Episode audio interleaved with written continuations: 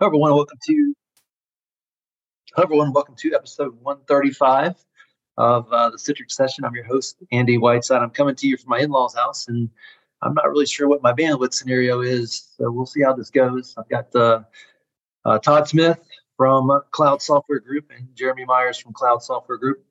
Both uh, Citrix and NetScaler are subject matter experts. Would you guys consider yourself uh, subject matter experts on anything else in the Cloud Software Group stack? Uh, you know what? I think I would. I'm always afraid to say yes, but we'll just say Citrix and NetScaler, and occasionally Podio. There you go. Yeah, and every once in a while, I'll throw some XenServer skills in there. Yeah, I guess if you um, let's see two things. If you look at the the amount of people out there that have XenServer expertise and experience, you're you're probably in the upper one percent. That's a good call. That's a very good call.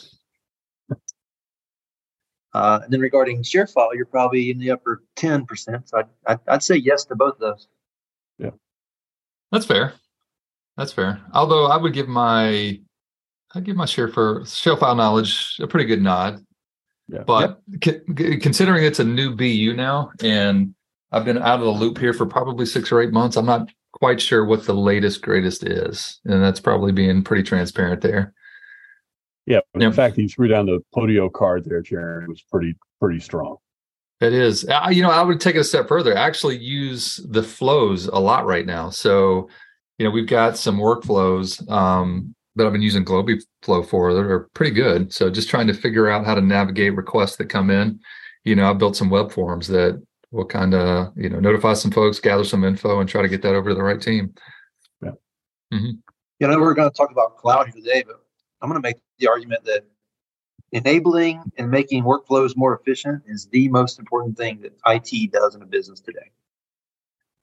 Yep, I would not dis- disagree with you. And, and seeing that firsthand, um, and really just, I mean, where it all starts is gathering requirements from the business, right? So I think a lot of times, being someone who's built things, technology over the years, I like to start with the technology and then go figure out where to put it on the flip side, this has really turned into, you know, what needs am I seeing from the business and how do I turn that into a workflow and what technology can I leverage to get that done? So you're absolutely right, Andy.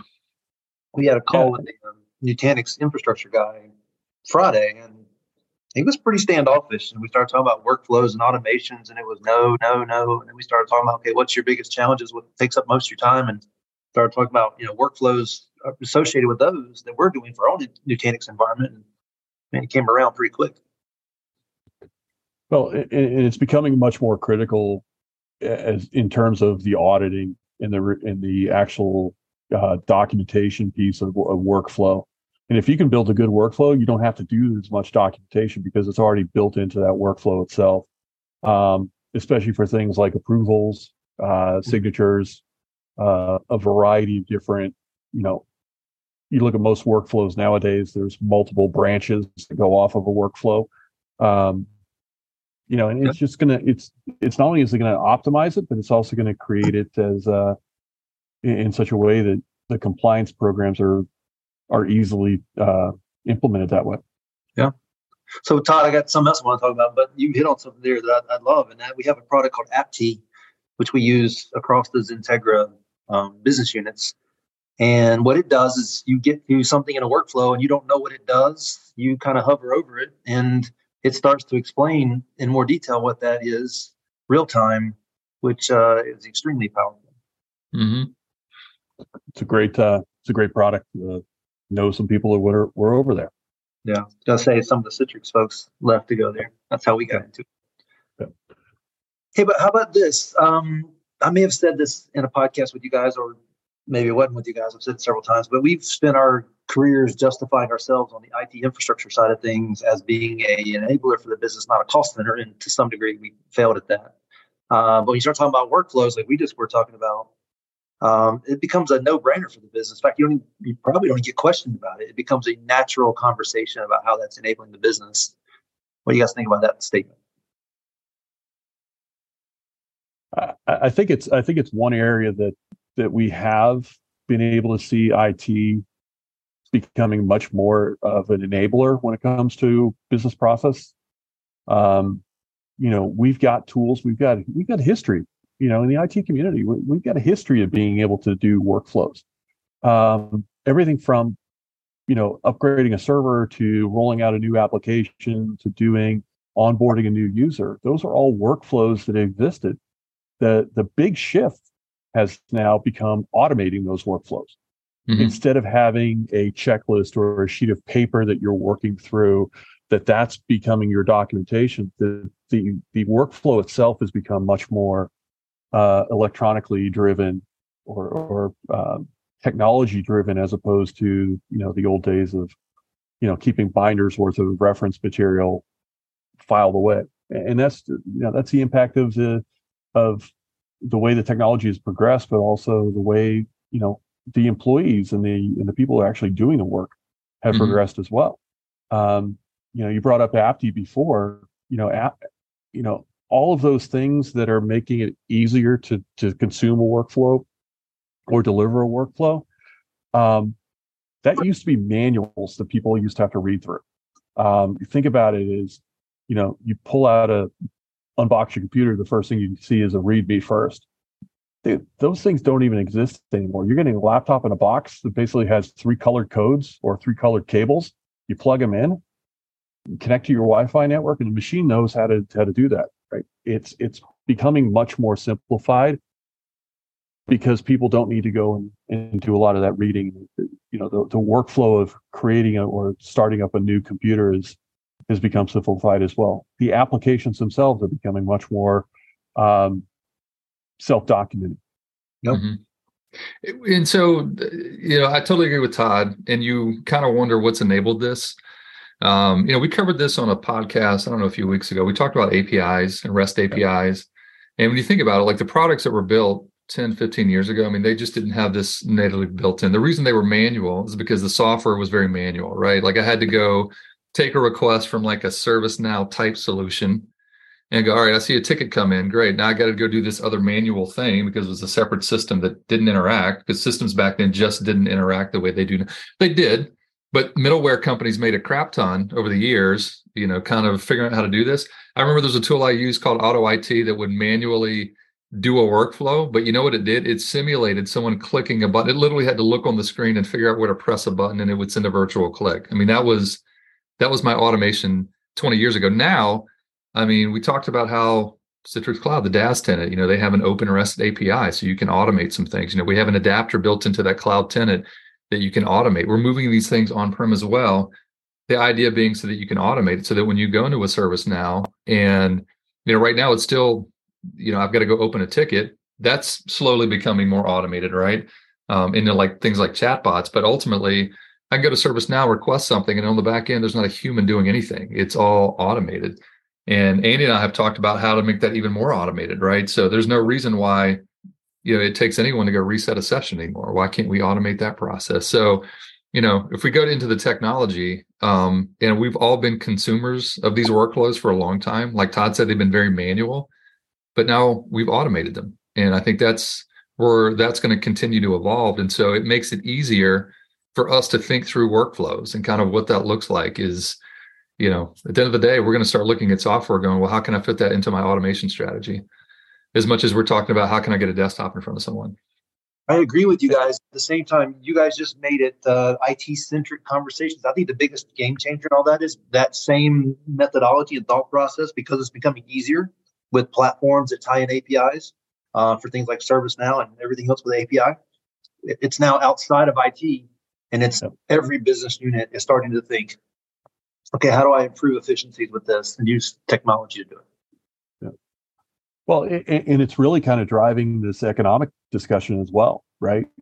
It's if I can automate the administrative costs, I've already found ways to reduce the costs within the data center by leveraging cloud resources or outsourcing data centers or, you know, support functionality or a variety of different things it's yet another thing that goes into this giant economic formula to determine what is the best you know how much money are we actually saving or how much of the benefit do we have? Um, I, I think there's a huge aspect of it as well. You know when we're when we're looking at the total cost of ownership one thing that we never f- factored into that was the ongoing operational reduction in administrative costs that was actually quantifiable, right? So we know that we can speed up the user onboarding. We know that we can reduce the number of help desk tickets through self service. We know that we can go and reduce the number of um, applications that we need to manage. But there's also the aspect of who's using the applications, how do we charge it back? How do we charge for the resource locations that we're actually utilizing? Um, you know, going back to Geremy's uh, example of being able to spin up a new resource location or or a new resource for a user to connect to, whether it be a virtual desktop or some type of other uh, device that's out there or some type of other service that's out there. What if we could get real time information about, hey, you know what, for this month, it's going to be cheaper to run this on Azure or use it as a third party data center or use the resource someplace else. That's where we're going to start seeing a lot of this economic impact come to fruition. So, Todd, that's a good segue into our topic. Our blog for today is uh, from the Cloud Software Group content team, whoever that is. Um, but the blog title is uh, how to uh, how cloud economics can help you optimize DaaS desktop as a service cost. And I had pulled up on another screen the IGEL total cost um, optimizer, total cost calculator (TCO). Um, and what I'm highlighting in that comment is and I'm 20 years into this business, and I still have only found two customers in all that time that walked into a meeting saying they knew what their total cost of ownership of a PC to buy it, manage it, maintain it, deprovision it was. One was my very first meeting, and the other one was a, a joke because he said it was he said it was five hundred dollars uh, total over three years, so a couple hundred dollars each year. Um, you know, this this changes the game when we start talking about moving it into somebody else's environment whether it's you know Xentegra data center, whether it's uh, your own data center managed by somebody else in a different rack or true public cloud. Uh, but all of a sudden, you're going to get a bill, and you can divide that bill by the number of um, desktops, and all of a sudden, you know exactly what it's cost. So in this uh, blog, Geremy, I'll let you jump in first. Uh, what the the couple intro paragraphs? What are they trying to point out? Um, so they're first of all they're, they're mentioning the fact that folks appear to be spending less hardware each year in data centers, right? So of course, if they're not spending it in a data center, you know, where are they spending it? You know, are they spending it in the cloud? Probably, but I think there's a lot of nuance to that. Um, yeah, so we will talk about as a Citrix company, CSG. Um, you know, there's a lot of benefit to going to the DaaS service um, and how you can leverage that to help manage some costs. Um, but a lot of the reasoning folks are considering clouds. You know, Andy and I Todd knows this. You know, we joke about this all the time. Um, you know, they're they're considering clouds because they're trying to optimize IT spend. Now, in reality, um, that's not always the case. That's not always what happens. To Andy's point, he's, he's mentioned a customer and you know talking about you know price per endpoint. Um, you know, you you've got to treat your usage in the cloud much different than you do on prem because it will be more expensive. You know, optimizing IT spend in the cloud has got to be a full time job for not just one person, but for a team of people. And there's a lot of software out there that does that, right? But um, you know, cloud computing is certainly more flexible, but it also takes more oversight as well, just to make sure you are ap- actually optimizing your spend. We got a lot of customers who have moved to the cloud who have also moved back, or at least landed in some sort of hybrid approach, you know, for that exact reason. So let, let's do something this call. Let's let's when we say cloud, let's try to specifically call out which part of cloud we're talking about. Is it IaaS? Is it PaaS? Is it SaaS? Is it DaaS? Or is it a little bit of all the above? Like that conversation so far has been around DaaS, DaaS, including the control plane, as well as where the desktops are running, which sits on top of IaaS, right? Correct. I mean, so it is a little bit of what you just said. It is PaaS, it is IaaS. We have customers who are deciding to look at their application stack and replace that with something more cloud native because they don't want to spend IaaS on it. They'd much rather that be a PaaS service. You know, folks aren't spending money, you know, specifically standing up, you know, a CRM solution with virtual machines and IaaS anymore. What are they doing? They're using Salesforce. They're using some solution like that. So, I mean, it's a it's a very nuanced conversation for sure. And and, I think also also to add into Geremy's part of the conversation, it's it's say I select pla- a platform as a service. So, for instance, I want to go with uh, Salesforce well, Salesforce may be the platform, but there's a bunch of other SaaS solutions to get bolted into there, right? So I'm using Salesforce for one thing. I may be using something else that adds a value on top of that. And now all of a sudden you look at it and say, well, my Salesforce costs have gone up. Well, the cost of running my overall CRM, my overall customer uh, experience environment uh, has gone up because I've started bolting on all these additional tools. It's very similar to when you buy a car. You start off with the base model and you start adding packages. In some cases, you're you're adding not individual components. You're adding in a suite of packages or or a feature pack that's going to include, you know, the automatic uh, door openers as well as the automatic windows. You know, a variety of different things. The only way you can get that is to either build a custom car or you build or you buy some some version of the car.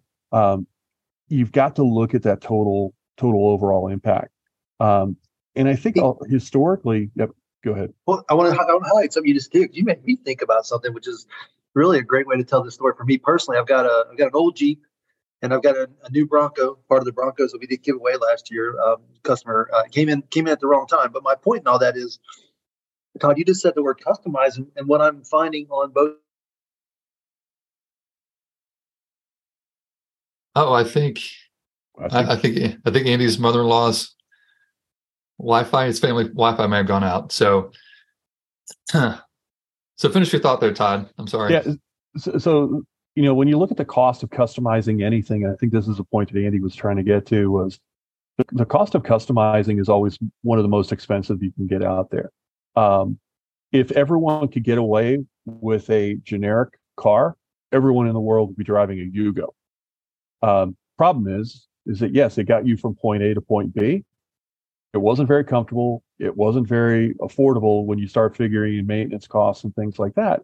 But it was it solved that basic need. Now all of a sudden everyone's looking at saying, you know what, I want to have an additional function or additional capability added in there. And I know in order to get that, I need to be able to purchase it as a bundle. Yeah. So what airplane does Southwest Airlines use? They all use 737.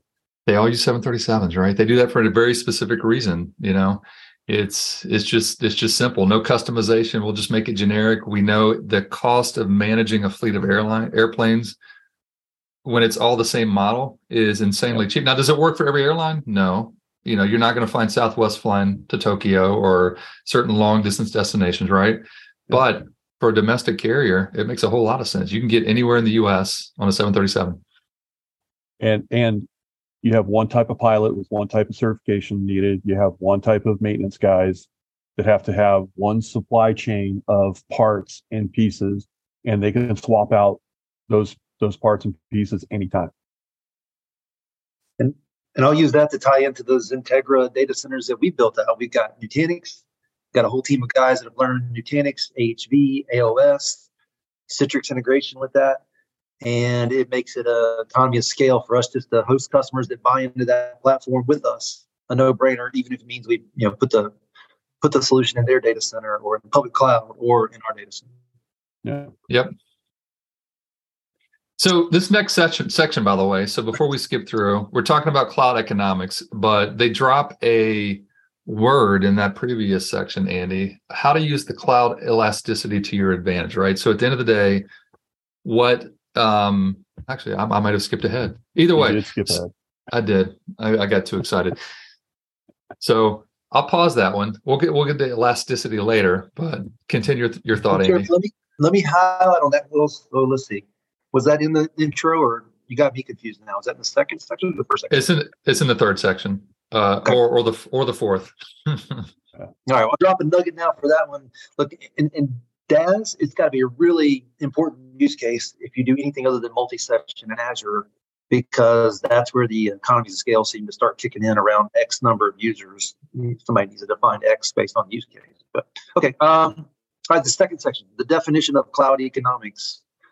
Um, Todd, you want to handle that? Yeah, so I think I think IT and and business folks are are really kind of still facing the same problem, and that's the, the problem historically you've always built out data centers as a facility. Um, it's a, it's a long term investment by the business or by the organization uh, to to you know build out the physical data center, fill it up with all kinds of equipment, uh, services that go into it, and those are oftentimes amortized over a long period of time, 20 plus years in some cases. Um, the problem is, is the economics of a subscription service now are have, have kind of thrown a monkey wrench into it, right? So the cloud, you talk about being able to swap in and swap out resources. Well, if you're paying for those resources over 20 years, you're not going to be able to see that return on that investment very quickly.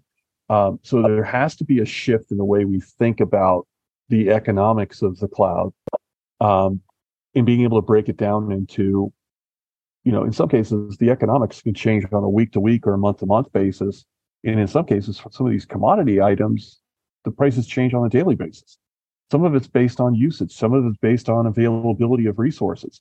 Um, some of it, you know, this this capability of being able to burst things out. Those are all fairly new concepts to a traditional brick and mortar uh, type of environment. Um, so the, the economics and the, the economic principles behind the cloud have changed considerably. So, Todd, before we go into the economics of it, which is 100% what we're going to talk about, let me ask you, let me hit both of you guys with this one simple question True or false? Is the technology you've used to implement and build out your own data center technically out of date the day you go live? Or it's not the latest? How about that? It's definitely not the latest. Yeah. Yeah because you had to design this thing 12 24 months in advance yeah. based on what was available then by the time you you know by the time you open the door the first time to really use it that stuff's 12 months old yep. and, and sometimes um, from a technology perspective sometimes i choose not to buy something because i'm going to wait for the next thing to come out and then i'll buy it right so i've right. held off buying um, networking gear before i've held off buying server models before simply because i knew the new version was coming out in six months and i, I didn't want to get left behind well, throw the cost of this into it. You can't even get the stuff these days in a lot of cases. Yep. That was back when I, it was really easy to get to. I could put an order in and have someone ship that to my uh, my data center pretty quick. Yeah, you're absolutely not, right. Not only that, but you could go into five vendors and quote it and get a, get the best price. Now you're lucky if one of them can get it. Yeah. All right. So that's those are the reasons. And there's also there's also the history of of what we've run into is the dot zero release, right? So if you buy something and it's the first one off the assembly line, uh, you may want to hold off until they get a couple of hundred units shipped, right? Um, and th- that kit, that was something that was hardware, then switched over to software industry as well. So, um, you know, being able to understand that that part of, you know, the, the hit, history sometimes makes builds behaviors, and that's one of the things that we're we're fighting here is we're we're trying to change people's behaviors, and in some cases make them forget some of the history pieces of it. I got a fun question. This is a little bit of a rat hole, but do you guys ever remember burning servers in? Where you'd you'd spin it up and let it run for a day or two. When's the last time yep. you burned in a cloud instance? no. Just not something we think yeah, through, turn, right? You turn it on and it's ready, right? Mm-hmm. There you go. I, I and, think and it kind of car, and I, I want to you know let it go. Anything new, right? Car. I, I do that with my mm-hmm. laptops. I still have this theory that I need to let it run for a couple of days. Yeah. Yep but but I think going back to one of the one of the comments that you made, Andy, um, a couple of minutes ago was, you know, the reason why you could turn on a service and start using it immediately is because Andy has already done the burn in, Xentegra has already done the burn in. They've got the skill set to build it the right way and maintain it the right way so that, you know, you're picking up, uh, I don't want to say used car, but it's already gone through that burn in program, the burn in period right? So it's ready to use when when the end user needs to have access to it. And for whatever reason, we had a whole series of uh, Nutanix nodes, not Nutanix. It actually came from another manufacturer of Nutanix software on it, where we had a bunch of failures right out of the gate. I, I won't say the mm-hmm. manufacturer's name. It wasn't Nutanix. Um, um, but yeah, we, we saw that happen. And the burn in was the reason why we found it. Yep. Okay. Um, this next section here, why calculating TCO is more complicated in the cloud. In cloud computing, uh, in theory, it's supposed to be easier. Um, Geremy, why are they saying it's more complicated? Um, I mean, it, it's it's sort of a basic equation. You know, when you buy hardware that costs a certain amount, when you buy software that costs a certain amount, there's this whole idea of sunk costs. Like you know upfront how much it's going to cost because you're paying for it. Now, in theory, the idea is that could be more expensive than a pay-as-you-go model, right? So if I can, as opposed to paying for things upfront, uh, could pay as I leverage it. Um, in theory, could be easier, right? The challenge is you've got to be able to figure out how to calculate that. You got to keep an eye on it. You'd be able to. It's the sort of thing where you need to have a constant feedback loop on how much you're spending, so that you can adjust accordingly. You know, you can't treat a cloud IaaS. You know, so to your point earlier, I'll get very specific. The way you treated your data center on prem, because if you do, the cloud is definitely much more expensive. But you know, calculating that is is a whole lot harder. Like it's hard to predict how much you're going to use so you constantly have to. It's a feedback loop. You know, how much did I use? Was that enough? Was that too little? Let's let's adjust, right? As opposed to like we just talked about with a stack of servers. I just plug them in and turn them on. I don't think about it for three years. So it's time to refresh. Yeah. So maybe the calculating can be harder. In, in theory, you could associate with it, but you don't predict. I guess maybe is. But it's, it's really hard to predict. It's very hard to predict. Otherwise, Andy, would folks be going to the cloud? Uh, yeah, I think in some cases they would. Here's here's my statement on this. I think there's so many CIOs out there that have bought into cloud, and I think it's partially for their own benefit of building out their own career. That yes, they would, no matter what. Um, it's just like you know, you and you and I. I don't know about Todd, but you and I live in a place where housing prices are have gone through the roof in the last 12 months and 24 months, and people would say, "Well, you'd be an idiot to go buy one of these," but yet people are coming and buying them no matter what. Oh, yep, yeah. Uh, by the way, I live in a, a very expensive housing market as well. So, uh, yeah, um, when when they claim a sixty four hundred dollar a month rent or or mm. mortgage payment is affordable housing, that's that's a problem. Yeah, is that your is that your neighborhood, Todd? I don't. You're. Uh, it, it's it's actually it's actually in the, the the student population area around Boston University that they're building they're building housing that is considered affordable for sixty four hundred dollars a month. I can't even contemplate that. Yeah. Wow. Okay. So, well, here's a little sidetrack there. Real quick. So, yes, I can more easily calculate it, but don't we have the normal thing that has to happen, which is a very IT guy type thing, which is you way overbuy when you do your own? Yeah.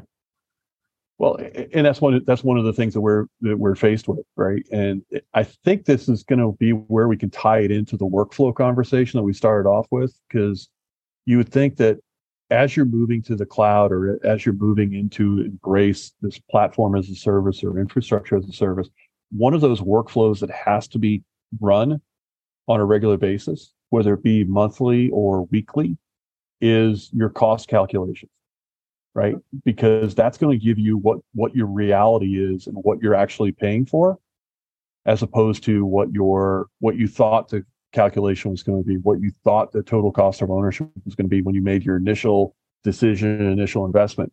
You've got to be able to come back on a regular basis and say, look, you know, we are saving money or we're we're going over. We need to find another resource that we can put in here um, to replace this much more cost or costly uh, resource that we're consuming currently, right? So maybe that's an opportunity to to leverage some of those workflows and to also, you know, the the the economics of it is it's got because you are on a subscription and you're paying on a regular basis, you pay as you go. You have to be mindful of what your costs are as you're going along that path, as, you're going along the journey. So, Todd, as you said that, it made me think of something. What if I say this?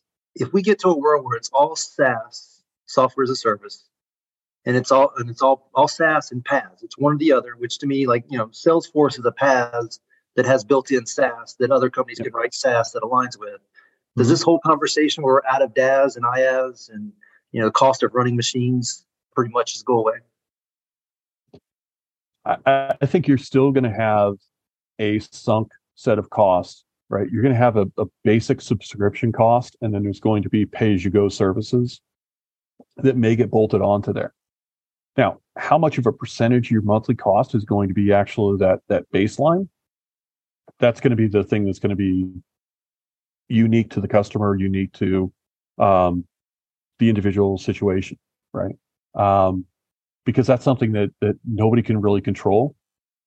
It's like the you know you, you buy a gym membership and you have the baseline and then they add on hey you stop at the juice bar there's going to be some additional cost for that or you enter into a a, a workout of the day challenge where you're going to have to do a uh, you have to you have to pay a little extra to to do that or you have to even though you you know it's a it's part of your uh, additional services that you add on top of there but there's going to be a baseline subscription cost so when you think about that todd so um, how does a company like Azure solve that for customers? Well, they have this whole concept of reserved instances, right? So if I can, you know, have a sunk cost in the terms of I get a super discount if I commit to a certain amount of you know capacity for three years, right? So there is my quote unquote sunk cost. And then I have some piece of this that is variable because I just don't know exactly how much it's going to cost, right? So you know, I can help manage costs that way. I think a lot of customers aren't entirely sure. They they don't think through reserved instances, but that's a very big deal. It's one way to, you know, outside of auto scaling that we talk about a lot, which is a you know able to, you know, manage your elasticity, you know, up and down based on usage. There's going to be some base level of usage that you can actually reduce the spend on. So that's important to understand. Yeah, and I think that's a really great kind of uh, transition point here um, because that elasticity, that that that ability to auto scale and the ability to to kind of have that pay as you go component, that's what's going to allow you to go with the ebbs and flows of your business cycles, right? Um, there's very few industries out there that have the same number of workflows every single day or the same volume of work happens on a day, daily basis. Um, you know, we see it in healthcare, we see it in education, we see it in financial services. There's some rhythm of the business that has to occur. Um, you know, healthcare, most, you know, historically, the the peak of every single healthcare customer that we had was Tuesdays, because that was just the flow of patients. There was more patients being seen on a Tuesday than any other day of the week, and there's there's reasons behind that. It's people don't want to go on a Monday. They feel they they feel bad on a on a Monday, but they feel really bad, much worse on a Tuesday. So that's when they go to the doctor. That's when they go to the hospital. Um, there's the flow of the business when it comes to whether you're talking about retail, right? You have you have peak seasons in retail. You have peak seasons for hospitality. There's this flow of the business. And if you if you took it and built out for that high point of the year, that high point of the year may only last, you know, a couple of weeks. Why do I over architect? Well, historically, we always put over architect. There's an entire architecture framework out there, the N plus one, that took out the elasticity, right? You are basically overbuilding and over architecting a solution to where you are building it towards your worst case scenario. And the problem is the economics of that really kind of drives it down to reduce the cost. Well, if if I've architected it for an n plus one scenario and my my baseline or my average is n divided by two, where I'm 50% capacity, I'm I'm overpaying. So I need to find a way to reduce that cost. And elasticity gives us that ability. So so Todd, I would argue with you that you're not overbuying when you're thinking about the worst case scenario. That just is what it is. You have to plan yeah. for your peak usage. That's just how the economics of of on-prem work, at least if you want to have a good solution, right? So that is your normal. And the hope is the plan. And I guess the promise of cloud is you can buy just as much as you need at any given point in time. That's the goal. But think about this at micro level. You you buy uh, what in in plus one. Let's say the instead of just hard drives. Uh, you know, RAID five or whatever it was, yep. the yep. mirror mm-hmm. of that RAID five or maybe it's a RAID zero with uh, with a, a, a, mirror of that RAID array. Mm-hmm. And, and, then you multiply that times however many times you got to multiply it. Next thing you know, you got something that yeah, you know exactly what it costs. But wow, you, did you did you need all that? Yeah, it's like buying insurance at that point, right? And those are some very uncomfortable conversations to have with your CIO, is who's your boss. Is hey, we overspent because we never wanted to have the CIO get a phone call saying we're out of capacity. I can't I can't log in. Because they're not going to call the IT help desk folks when they can't log in. You know, the the the VP level folks are going to call the CIO directly. Now, and, Todd, is the CIO that currently exists, or the one that got fired because he overblew his budget? Uh, it could have been both. You got my joke there. Oh no. yeah, all right. So last last section here is called cost. Uh, choose the right DaaS provider to drive IT cost efficiency. Are they? Are we talking about the the PaaS side of it, or the IaaS hosting of the desktop machines? What are we talking about in this section? Are we talking about a full on DaaS where it's just totally one thing you just subscribe to and pay for? We're kind of talking about both of them, right? So it could be a full on full on DaaS solution, um, but it could also be, you know, if I'm just coming up with an infrastructure solution, um, that may be something I want to I want to look into um, and, and look at it within that lens, or I can look at it from the from the overall platform. You know, if I'm using something like Salesforce as a platform, I need to factor in some of the other components that go into that, right? whether it's the whether it's the desktop as a service that's providing me with, with a full blown desktop to access that platform as a service. So I, I can only access Salesforce from a virtual desktop.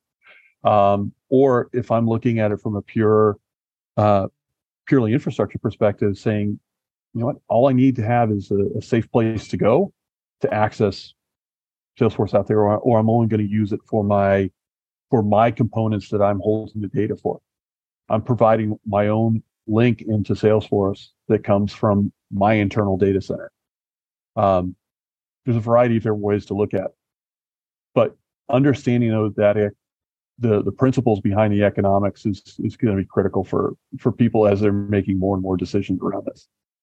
So Andy and I we talk about this all the time, where we try to sort through, um, you know, where does something like an AVD solution versus like Windows 365 Cloud PC. You know, one is primarily a license and you're managing your own elasticity to manage consumption costs versus something like a Cloud PC slash Windows 365, which is per unit more expensive, but it's a it's a predictable sunk cost, right? So do you give all of one to everyone or do you mix it up? I think this is where you you got to understand the right solution, right? And I think you know that's kind of the spirit of the question here which is you got to understand the cost model of whatever provider you're using and how that plays into kind of what your business objective is.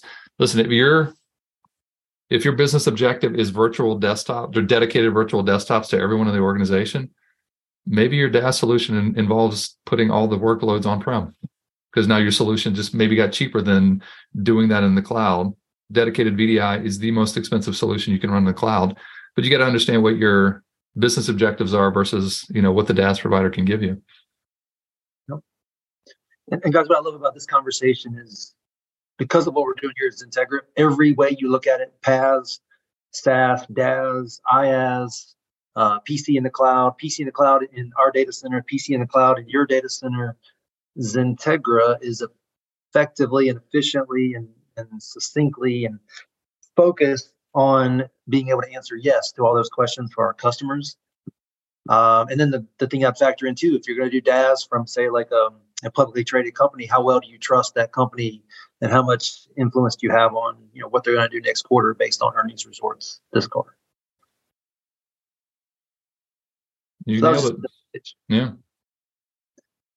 But that's how we see the world. We, we see the opportunity to serve our meet our customers where their need is, not where we think mm-hmm. they going because it best benefits us. Yep. Yep. Todd, any uh, closing remarks? I, I, think the sorry the economics uh, of cloud need to be a little bit more simpler, so you don't need a PhD in quantum mechanics or quantum math to uh, to start figuring it out. But at the same time, it's you know the the cost structures are getting a little bit more reasonable. Um, but once again, this is where this is where partners like yourselves uh, really come into play, right? Help help a customer figure this stuff out and, and be able to be more understand the economics behind it, because the economics are only part of the equation. The experience is the other part, and you've got to have them both in, in balance. Yeah, I would chime one other thing in that is no matter what direction you go, leave yourself options to go the other direction and evaluate it every so often. Absolutely. Yep. Geremy, close Yeah, I mean, I guess one of the questions that I've been in this industry for 25 years now. Um, and you know, this is not something as an IT professional that I've never necessarily had to think about in the past, right? Is this a skill set that your average, you know, IT professional is going to have to start to learn about and be good at, Andy, going forward? I was so focused on technology in the past. Now I'm going to have to think about these things. At least I think. You know, I I think you're. I think I've got a 21 year old son, right? He's growing up in PaaS and SaaS world, and I think he's not going to have to figure that. We're, we're, we we've never figured it out. with people on this call, and I don't think anybody's going to necessarily figure it out. It, it, in theory, becomes easier to figure out, or at least tie to whether you can control it or not. Another topic we've talked about here. Uh, but I do think, like, like I mentioned a while ago, as it goes SaaS and PaaS, mm-hmm. this becomes less and less of a calculation um, that's hard to figure out, less of an equation and more of a direct formula. Yeah. I would agree. Okay. Yeah. Well, guys, I appreciate you jumping on having this conversation. Hopefully, people find a lot of value in it. I I know it's uh I feel like it was a therapy session. it's funny how we I know you and Andy and uh, we've talked about this literally for five years. We go back and forth. it's oh yeah. A, it's a topic that has never stopped. I'll just say that. And I would go back to one of the comments I made earlier, a while ago. Step one is just getting a handle on what your current costs are on your physical PC world. And I've got two out of what seems to be 10,000 clients at this point that I've mm-hmm. interacted with that even thought they knew. One of them had a good number, one of them was a, a BS number. But I say this in front of people every week, and they look at me like, well, that's a good idea. I'm like, of course it is. Let's do that. And they never do. Yeah, it's hard, is what it is. All right, guys. I appreciate the time. It's awesome. Talk All right. Later. Thanks. All right. See you guys.